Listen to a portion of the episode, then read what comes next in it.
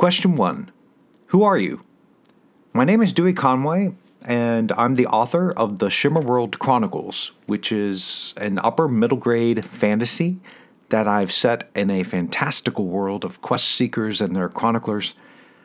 I'm also an illustrator, and I specialize really in pencil and ink line art.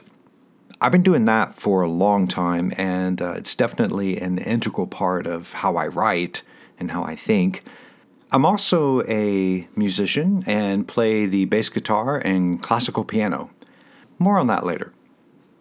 Where am I? I'm located in the great state of Texas, in the Woodlands, which is a suburb just north of Houston. Um, what's interesting about our community is that it's built with the philosophy of maintaining as much of the indigenous flora and fauna as possible. So, my house is surrounded by 40 to 50 foot pine trees, and it's not unusual for me to wake up to see deer walking down the front street here. Even though we're a community with Kroger and Target and all of that, we, we still, it feels like I'm very much part of the um, part of the forest. Uh, being in Texas, though, it's a warm winter and a hot summer, and the humidity is usually at a constant 85 to 90 percent. And being in the middle of pine trees means that the pollen is just off the charts. So I usually stay inside most of the time, which contributes to why I write. Has your environment shaped how you write? Clicks, fab things, fads, lifestyle, etc. Well, I don't do clicks, and I am not a fan of fads. For fab things, well, listen to what I tell you, and you can tell me whether it's fab or not. By trade, I'm an educator here for the local school district. Uh, I'm currently an instructional technology coach, which is a specialist in teaching teachers how to use technology tools in a way that lets students show what they know about what they're learning. When I was in the classroom, I taught at the intermediate level, which is fifth and sixth grade or 10 to 12 year olds. And the subjects I taught were English and language arts. And then later on, I taught science and social studies. And I'm telling you about this because working with these students at this grade level really influenced my decision to pursue writing upper middle grade. Uh, children at this age are starting to think critically they're questioning ideas and authority, but still following the rules. They like to explore.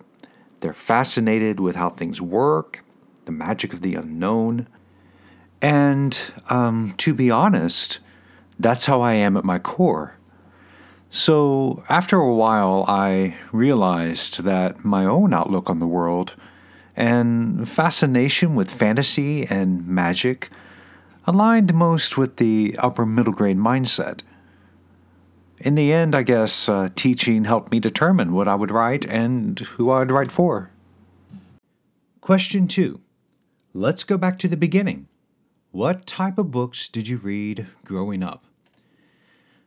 The earliest novel I read that I can remember was The Wizard of Oz by L. Frank Baum. Uh, it was a book handed down from my sister. And, and when I say handed down, I mean I snuck into her room and stole it because that's what brothers do. Uh, from from there, uh, my dad got me into uh, fantasy and science fiction, and some of the authors that he introduced me to were uh, Frank Herbert, Anne McCaffrey, uh, Orson Scott Card, Isaac Asimov, Ray Bradbury there weren't a lot of middle grade authors I liked back when I was growing up. I mean, I don't think middle grade was even a category, to tell you the truth.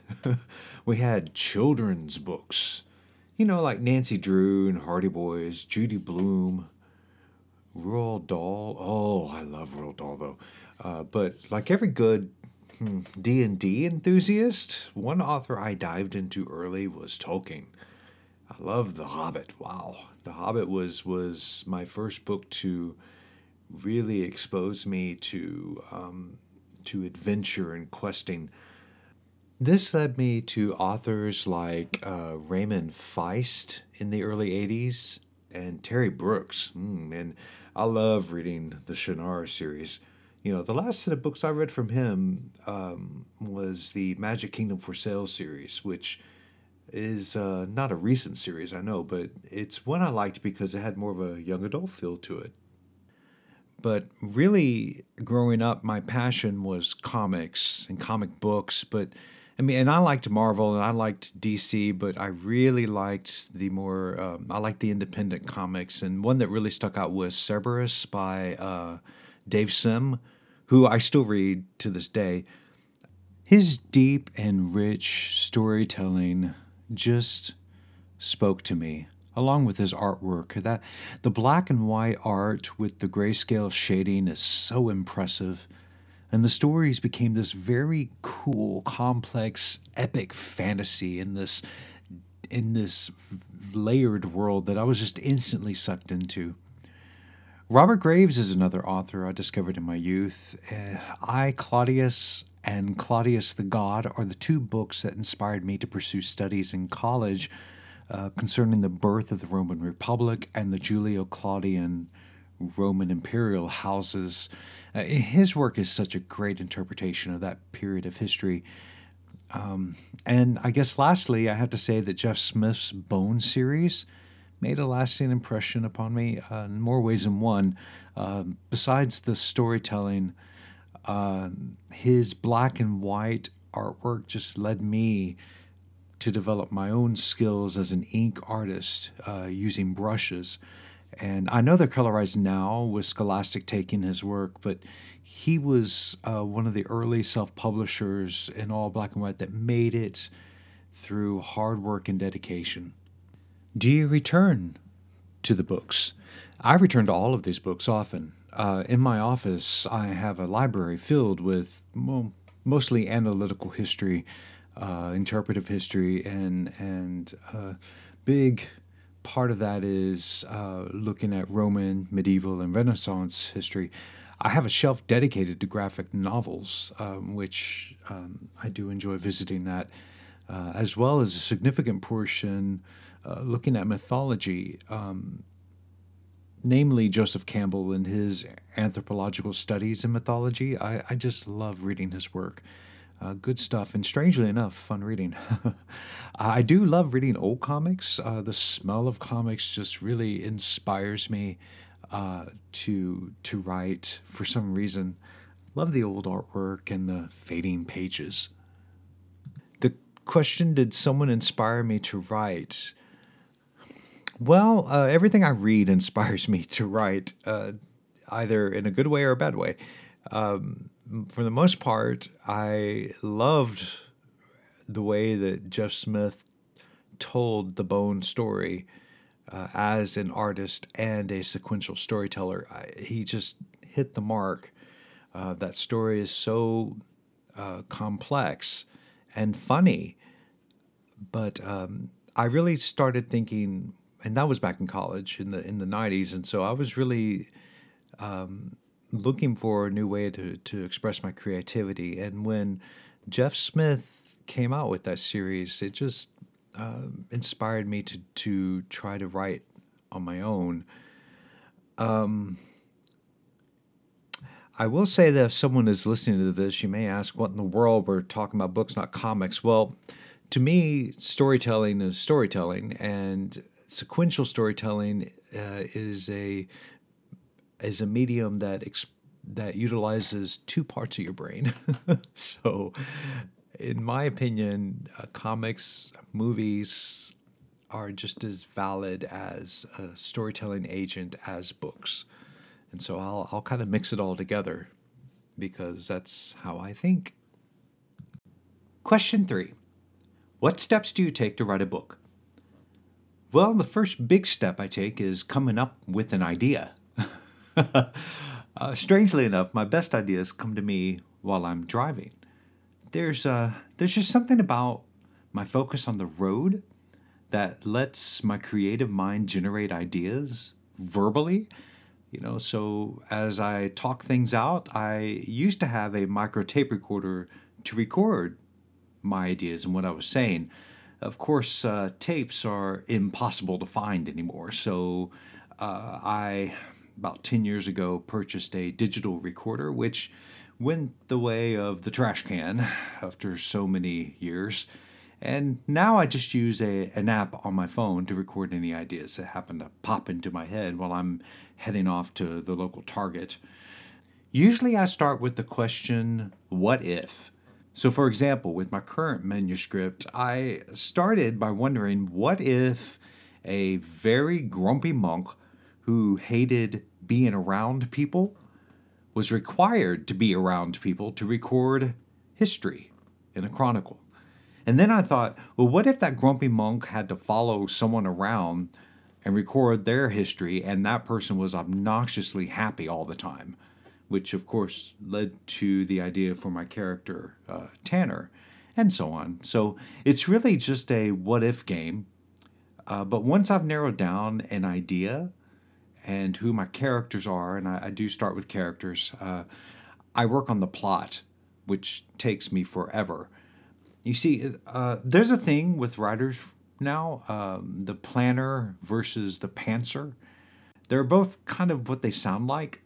Uh, a planner is someone who plans out every detail of the plot from start to finish with a very detailed outline serving as their roadmap. Uh, a pantser conversely, is someone who sits down and lets the writing take them where they need to go. Uh, there's even a third term out there, um, a hybrid term, if you will, called the plantser, which is someone who goes in with a rudimentary outline of the story, but then writes a story and lets the plot just reveal itself through character and, and so on. So I, I will say that in the beginning, um, I sit down and write out some general ideas. But once I have those ideas on paper, I then translate that into a an outline that's very detailed. So I'm definitely a planner, which can frustrate, but that's just how it works. Next question is when do you pull the plug? Well, I, I pull the plug when I'm not feeling it anymore. Yeah, that's awfully vague. Uh, not feeling it. Oh, what I mean is that if the story isn't going anywhere, or I no longer care about the characters or the action, I'll I'll shelve it. But uh, come to think of it, I never really pull the plug on an idea completely. I either transmorph it into what I'm currently writing, or just archive it and maybe come back to it later. It's always still there somewhere. Uh, are there big no nos? Well, yeah, uh, I don't write about things I'm not comfortable with, and I don't ever write about sex or hardcore violence. I, I don't use curse words, though I'll include some like mildly crude humor every now and then when it's appropriate to the character. You know, think 12 year old boy humor. Uh, with that said, I guess I'm a bit of a prude. Uh, but I don't enjoy reading scenes where it's nothing but sex, sex, gore, sex, blood. I, I don't enjoy that. It's why I can't watch Game of Thrones or Walking Dead. what is most important? Uh, I believe that developing characters that have a genuine relationship of friendship is most important to, to my stories, all of my stories. Uh, in fact, all of my ideas center around this theme somehow of building trust, earning friendship. Uh, I believe the action and the plot is a backdrop for these themes to flourish and to grow. So that's what's most important to me.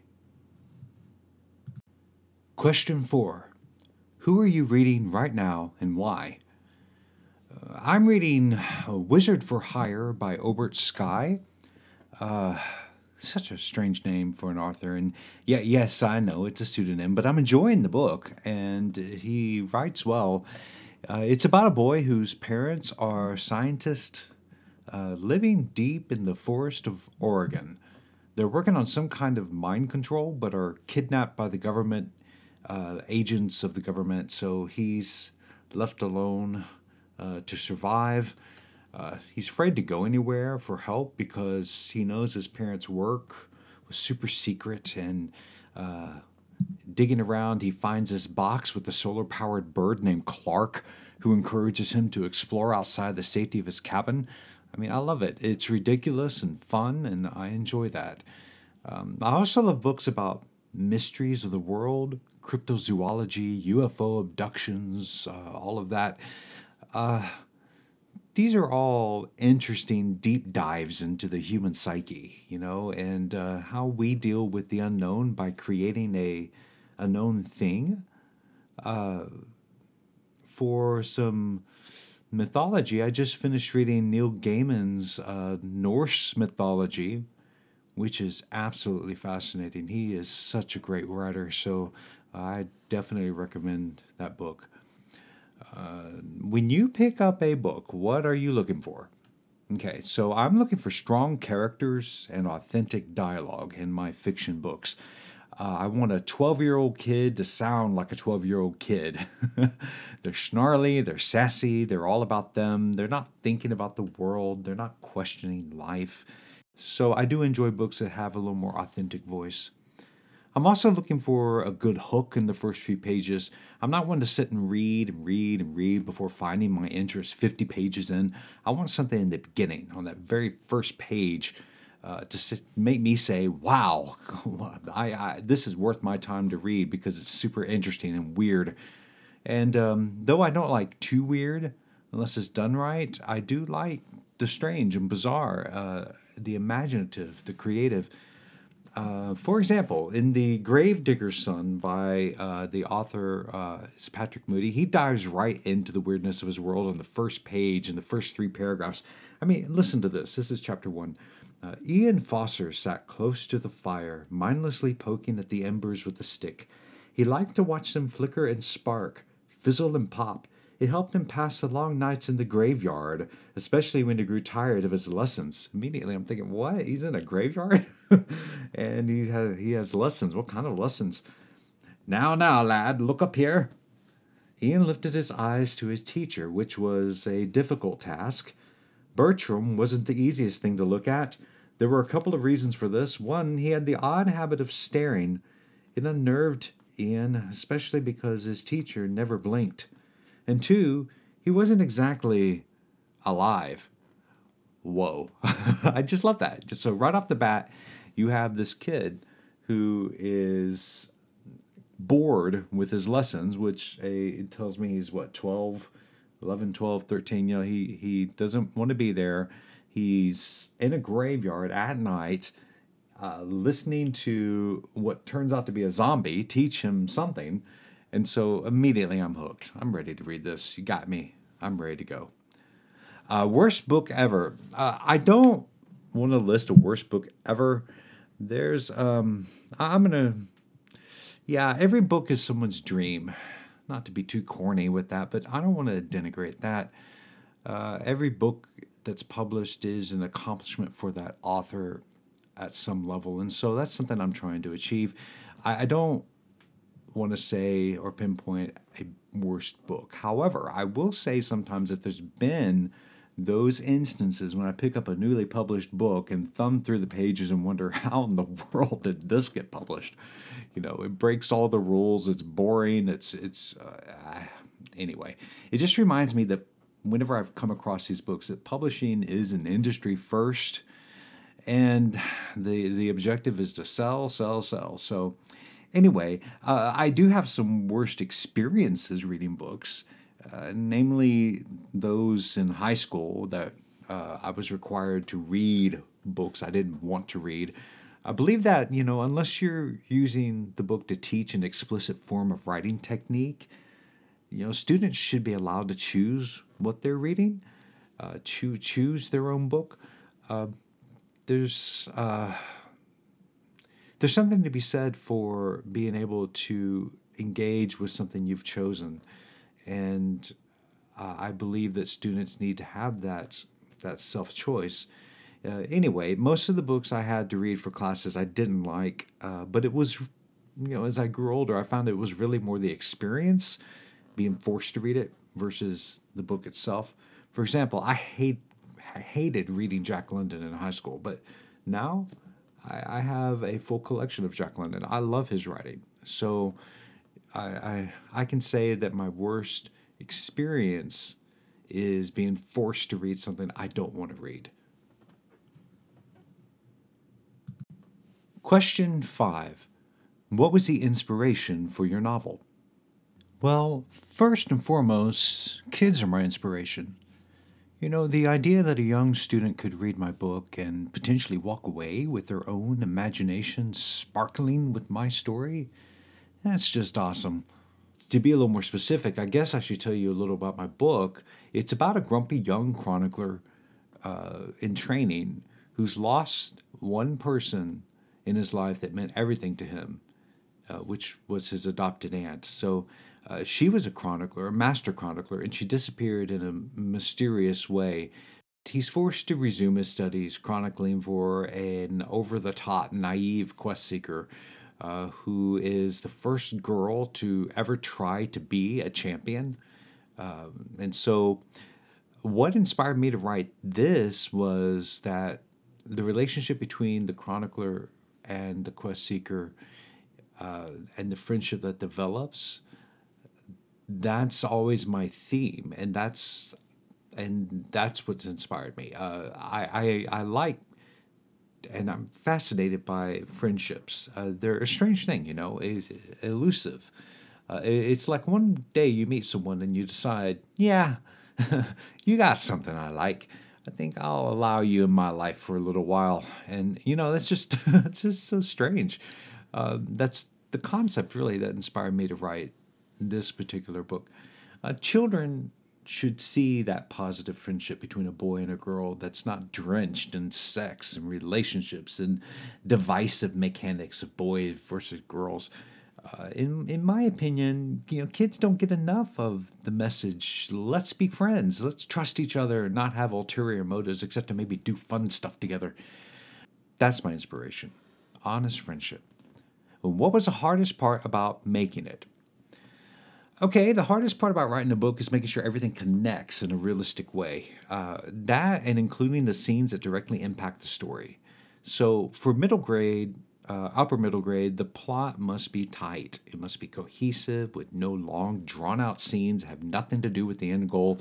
And in fantasy, this is difficult because magic is everywhere and the impossible can happen, uh, which can lead to a whole bunch of extra stuff that has nothing to do with the overall goal. I find myself getting stuck in that world building because it's fun and it's inventive.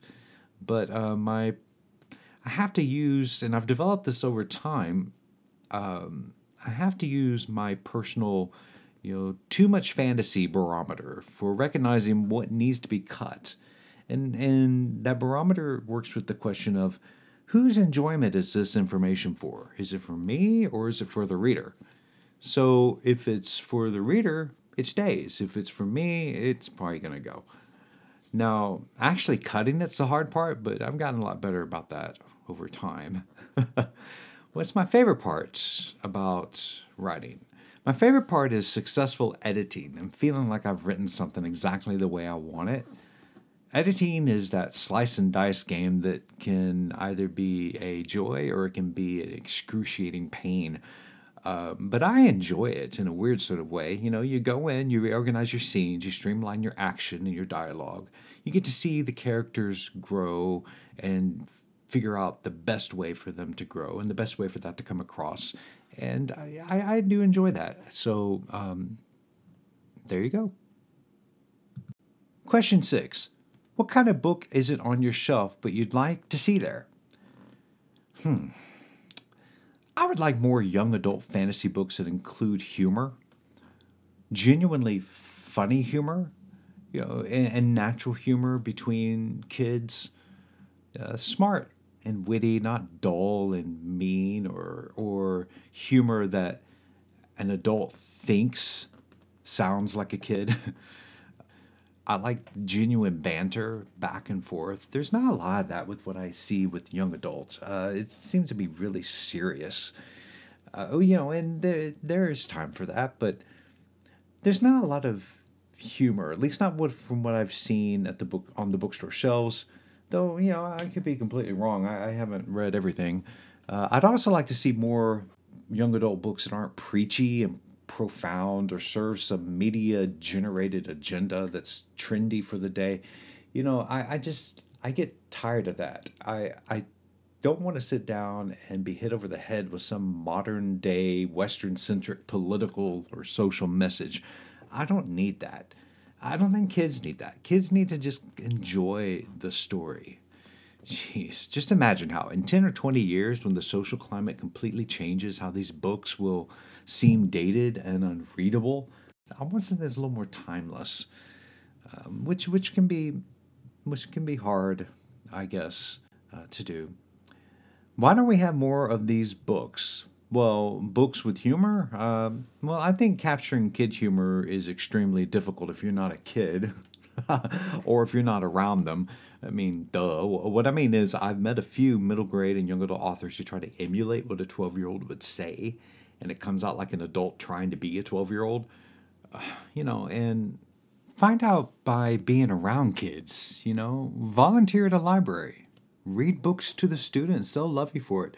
Uh, ask them questions about what you've read and if they like it or not, and they'll tell you. Listen to what they're saying. Or even if you can, talk with the teachers. They'll tell you some stories, I guarantee that. They've got some.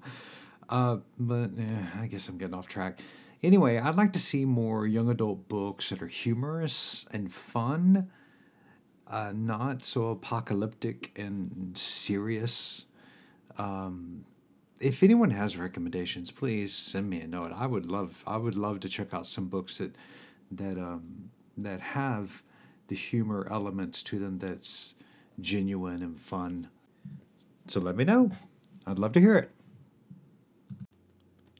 Question 7. What are your writer do's and don'ts for marketing? I haven't started my own marketing blitz, but I've been on the receiving end and I've started thinking about how I would handle it. Uh, what amazes me is a misconception that once you're published, you just sit back and the company takes care of marketing. ha! Uh, I've met and talked with so many authors who spend so much time marketing their industry published books uh, with, with just this incredible investment and very little payback. And sometimes it seems desperate, you know. Uh, if you're using Twitter, you have scheduled tweets and emails to everyone you know pushing the book without thought to who the intended audience even is. But I haven't hit that point yet, so I'm not sure how it's going to go down for me. Uh, what I do know is that getting into a school library is important, and that's one thing that I'm going to try to do right away. Uh, I want to get my books into the hands of the elementary and intermediate school librarians and the teachers. Uh, they're the gatekeepers for what our students read, uh, regardless of what the industry tells you, regardless of what an agent tells you. The people that get and are respected to determine what is appropriate reading is going to be the school librarian and the teachers in the classroom. Uh, parents rely on them for their expertise. And if you win them over and you get in and talk to the kids in a way that's not condescending, but you're actually sending them a message, uh, they'll they'll love you for it. And so that's where I want to go. Um, I want to start there.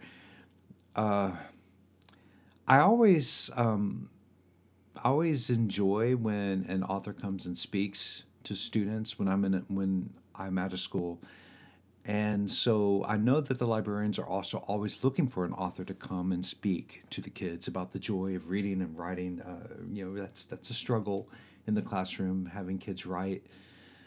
Um, library visitations will definitely be on my list for marketing. Uh, book readings, book signings, all of these things are important, I believe, for building awareness, but it all depends on the interest level and viability of the story with my intended audience. So when I get to that point, I will see what I do. Have you had any social media mishaps, misadventures, or misses? Well, I'm on Twitter, Facebook, and I have my own personal website. Uh, I haven't had any mishaps or misadventures because um, I truly believe that this is a professional endeavor and that everything you say and do online remains online, regardless if you delete it or not. And so, if I'm going to, well, part of my marketing would be a presentation of me. And if I go and say I'm not ever going to write anything with curse words. I'm not ever going to write anything with overt political agendas. And then I go and make some big long tweet about you know how I feel about the state of the world or whatever. I mean that's that's hypocritical and um, potentially disastrous for my image as, as the author I want to portray, and, and which is who really who I am. So I don't really get on Twitter or Facebook or my own website to air grievances I have with the world, which I really don't have too many anyway. Uh, I do think an author shouldn't spread themselves too thin with social media presence, nor spend a ton of time on it. Uh, at the time of this writing, I have just over 700 Twitter followers, and I've been on Twitter for a couple years. But I don't believe Twitter to be an effective means to market books. I think it's great for connecting with people who might have a like mind or in a similar community, like hash, hashtag writing community, you know, uh, but not for selling things. I think it's great for building awareness, but not for selling things. I know when I when I see a string of book promos from an author, I get annoyed, and I mute. But then that's grumpy old me. uh, would you or do you partake in panels at conventions? Uh, I have not. I have not given a panel at a writing convention. Um, as a as an instructional technology coach, I, I do this all the time, um, inside the district and externally. But um, for writing, I was just talking about this with my writing pal the other day, and we had just attended a conference, um, and we're a little frustrated with the sessions. Uh, it wasn't that they they weren't good. It's just that they were simple, you know, things we knew and, and nothing that really applied to where we are as writers at this moment. You know, I've been to five writing conferences, and two of which were for my specific age group. You know, uh, picture books, uh, middle grade to young adult, and I've walked away wanting more. I mean, I get stuff out of it. I, I like to meet people, and um, believe it or not, and I, I do enjoy hearing other stories. Uh, and there's always agents at these conferences, uh, and you can pay to talk to them about you know, pitch your book or whatever. Uh, and I do enjoy that experience because it it's a nice um, it's a nice different professional experience for me. But um, as far as partaking in panels, yeah, I would love to participate in a panel that actually explores deeper elements of character creation, or facilitate a discussion with other writers and uh, to hear how they connect with their characters, how they make them real, how they world build without diving too deep, and um, are they planners and pantsers or what are they, and how they translate everything that they know into the written word. Oh well. So that's my take. Question eight. What's something that every writer needs to be doing in the real world? Well, uh, they need to be living. I believe it's important to give yourself time to do other things not related to writing. It, when I can always tell when my creative writing meter, so to speak, is hitting the red because my creativity dips to zero and I just simply don't want to write anymore. uh, one thing I'll do is I'll give myself a few days permission not to write. I find that digging into my art helps recharge my writing battery. Um, I'll take. I have an iPad Pro, and I use um, I use Procreate, which is a great app um, that simulates pencils just wonderfully. And I'll go and I'll sit out and and draw some landscape, or I'll I'll sketch people. Uh, I, I find that that recharges me, and I also find that I'm not thinking about writing at that point. I'm just creating and expressing. Uh, I also like to record music. I play bass guitar. I've been playing that since I was um, before high school, and uh, I do enjoy uh, recording bass lines and, and even figuring out some complicated bass lines from different groups, and uh, that's always fun to do. Uh, I'm also one of those strange introverts that gets energy from being around people. I know that sounds really weird because I, prefer to be left alone and not talk to anybody if I don't have to. And uh, I really don't like small talk or idle chit chat, but you know, I recognize we're a communal species, and that's just part of it. And uh, it's a big reason why I became a teacher. I I, did, I enjoy teaching. I enjoy interacting with kids because they're they're mostly authentic. Um, I don't enjoy all the adult paperwork stuff that comes with teaching, but I enjoy teaching students.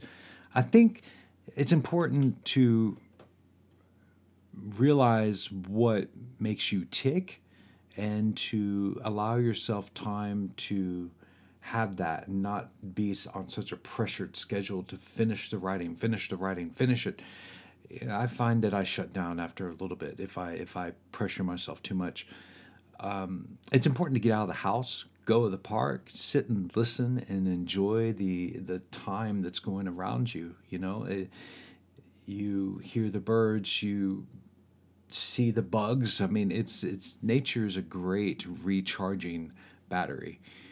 Uh, the story will get done, but it's not going to get done if you're spinning your wheels. You know, you need to re-energize in whatever way you can, and make sure that you just step away for a while.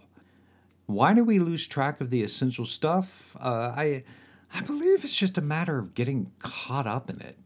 Yeah, I I have a personally, I have a tendency to be a little OCD. And I know everybody's OCD. I'm OCD. I'm OCD. I, I mean, I obsess about about something, and I can't stop thinking about it. So if I'm in the story, and I'm disturbed while I'm in the story, I tend to get a little annoyed, and so I, I really had to find those times where I'm not going to be disturbed but really, it's easy to lose track of all this essential stuff because you just you get in that zone and you want to write and you just want you got to finish the story. And that's just what happens. It, I do the same with drawing. It's the same with with with music. It's the same with um, reading a book. You just dig in and you're stuck because you want to be stuck. And if you let yourself do that too much, it'll drain your battery. And so you have to get out and do other things. Question nine Tell us about other things you write. What attracts you to that or those genres? I like writing comics. Sequential storytelling is an art that just meshes the two parts of my creative brain together. Uh, that can be very challenging, though. Uh, but but what I find uh, when I write is that most everything I I write and draw is comedic. You know, uh, what's funny about that is I, I don't mean to be funny. I, I, but I can't be serious in my writing or illustrating. You know, I, I like fantastical things. I like uh, when magic happens, but I like I like the funny parts about it. Uh, and and funny is in ridiculous. Adult life is way too serious. Uh, that's why I don't read the news or watch TV or or do celebrity blog sites or any of that. You know, but I guess I'm getting off track. Uh, I've also written a few stories set in early 1900s America, which is, you know, a complete 180 from the comic strip uh, stories that I was just telling you about. Uh, but these are um, based on my mother's family and some of the strange things they had to deal with uh, on the farm. Uh, this particular story I'm thinking about uh, dealt with the burden of social norms in the early 20th century, uh, specifically with children born out of wedlock. my mom's great aunt, I found out through some research, wasn't really her great aunt, but was her cousin because she was born out of wedlock. Uh, you see, her mother became pregnant right before World War One, and um, the man left her. We never knew his name. Uh, uh, so she carried the baby to term, but was locked away in an institution because the family didn't want the embarrassment. So uh, the child grew up thinking she was a sister to my grandmother instead of a niece, and and she thought this till the day she died. Just nuts. So and um, fascinating story and, and super serious, I know, but um, still. Uh, also, I have several uh, startups of stories. Uh, one's a full on fantasy and another's sci fi, but uh, really, right now, I'm just focusing on this current manuscript and its world. So that's where I am. Are there things you won't write? Yes, there's a whole genre of books I will never read and I will never write. And I hope this doesn't offend anyone. It's nothing against these writers, uh, but romance just baffles me. I just don't get it. Uh, it makes me squirm in my seat. so I, I, guess I won't ever write it. Uh, I just, yeah, I just don't get it. Um, I won't write blood and guts horror or dark fantasy. I, I don't connect with that too well. I, I may read it every now and then, but I don't write it. I will never write explicit sex scenes or use any cursing, heavy duty cursing and vulgarity. I just don't, it doesn't speak to me as a writer. Um, I won't write anything to do with child abuse or uh, spousal abuse or drug use. Uh, you know, these are things I just don't have experience with. And I know there are plenty of authors out there that do explore these topics. And I applaud them for it because if they do so, it's because they are somehow writing about their own experiences. And that to me is authentic for them but for me it would not be authentic and i don't connect with it. So i will never write about those topics. Question 10 who has your back i have a critique partner who is a godsend he's brutally honest and he has my best interest at heart when he makes suggestions to me about my writing it is um, I know coming from a place of wanting me to improve. And so that's, he's the guy that's got my back. Uh, my collaboration with him has seriously upped my writing confidence and given me a deeper perspective on story construction. You know, and when I'm about to throw in the towel because I'm just, I'm done, uh, he's there to listen and get me back on track. And he knows who he is if he's listening. But uh, what I'm getting at is that it's essential for a writer to have someone who is also writing themselves, to be there to bounce ideas, to talk things through, to commiserate and cry, uh, and, and to help you be the best you can be. Who is your support? this is a different question from who has my back. So, uh, in my opinion, uh, my support group would be my wife and my kids, of course. My daughter's a very talented artist, a digital artist on um, by herself. I mean, she's she's just developed this wonderful portfolio, uh, and it's online, and she does commission work, and so she understands. At least in her early years here, she understands what it means to be an artist, and she supports whatever I do. I, I love that. Um, my mom, my sisters, my wife's family, they all have my back, so to speak, um, or they're my support rather. Uh, I find knowing that they're there believing in me is enough. I don't need their validation so much. I'm not one to go out and air my problems or my struggles, and I just I'm kind of private that way. But um, just knowing that they're not they they're they're proud that I'm doing this. I mean, it's one of the things I do, and so um, that's who, who's my support. Uh, where do you go? What do you do to recharge? So I talked a little about this earlier about drawing and playing music, and um, something completely different than the writing is really important. Uh, I, I, need to do something separate. Uh, I think it's important to have a writing space and a recharge space. So for my writing space, I have a room with my desktop, two monitors, comfortable chair, minimal distractions. Uh, I have, um, in this room, I have some books, but not a lot.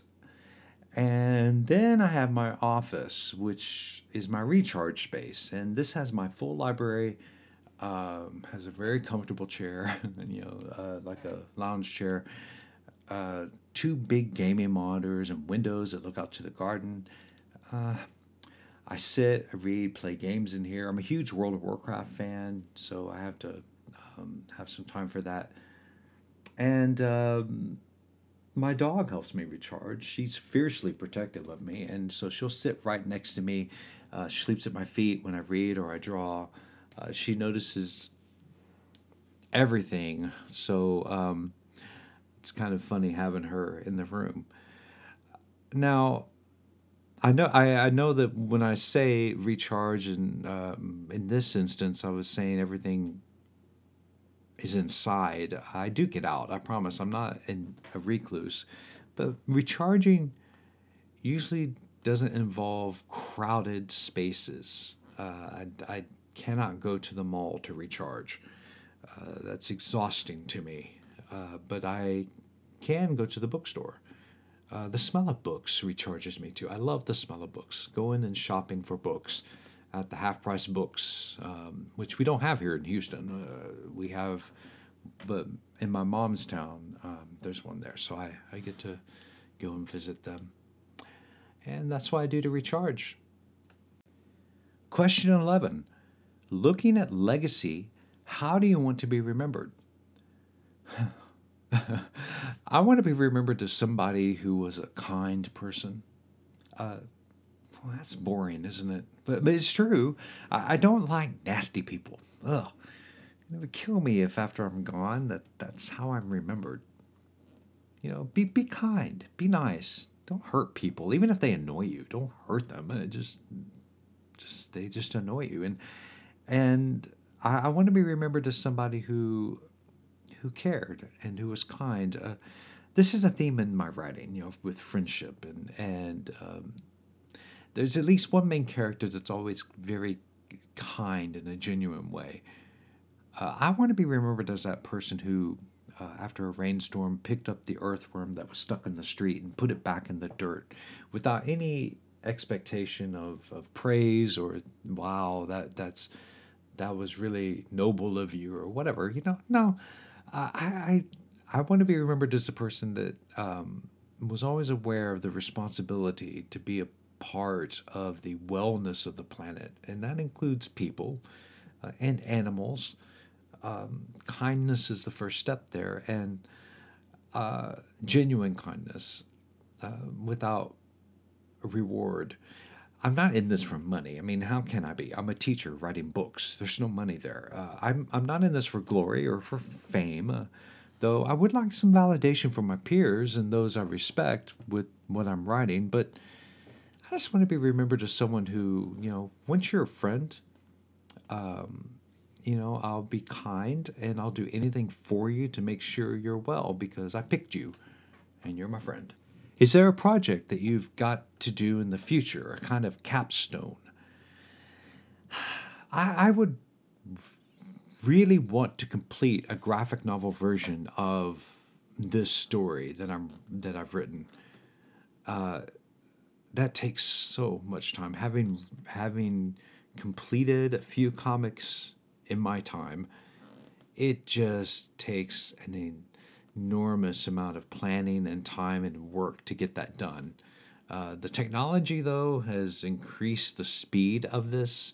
You know, when when I was drawing comics way back in the late '90s, um, it I would ink with brushes, and and so that just takes forever to do now everything is digital and it's so much quicker, so much faster. On the iPad Pro, I, I can do things I couldn't even begin to think I could do back in the 90s when I had the physical media I was working with. But anyhow, yeah, that, that's a project I would definitely like to, to accomplish a, as a graphic novel version of my story. I think it'd be really pretty cool. Question 12 Do our stories equal our culture? You're going Joseph Campbell on me here, Moss. Uh, I believe, and and this is my opinion, um, that we have different modes of storytelling and culture.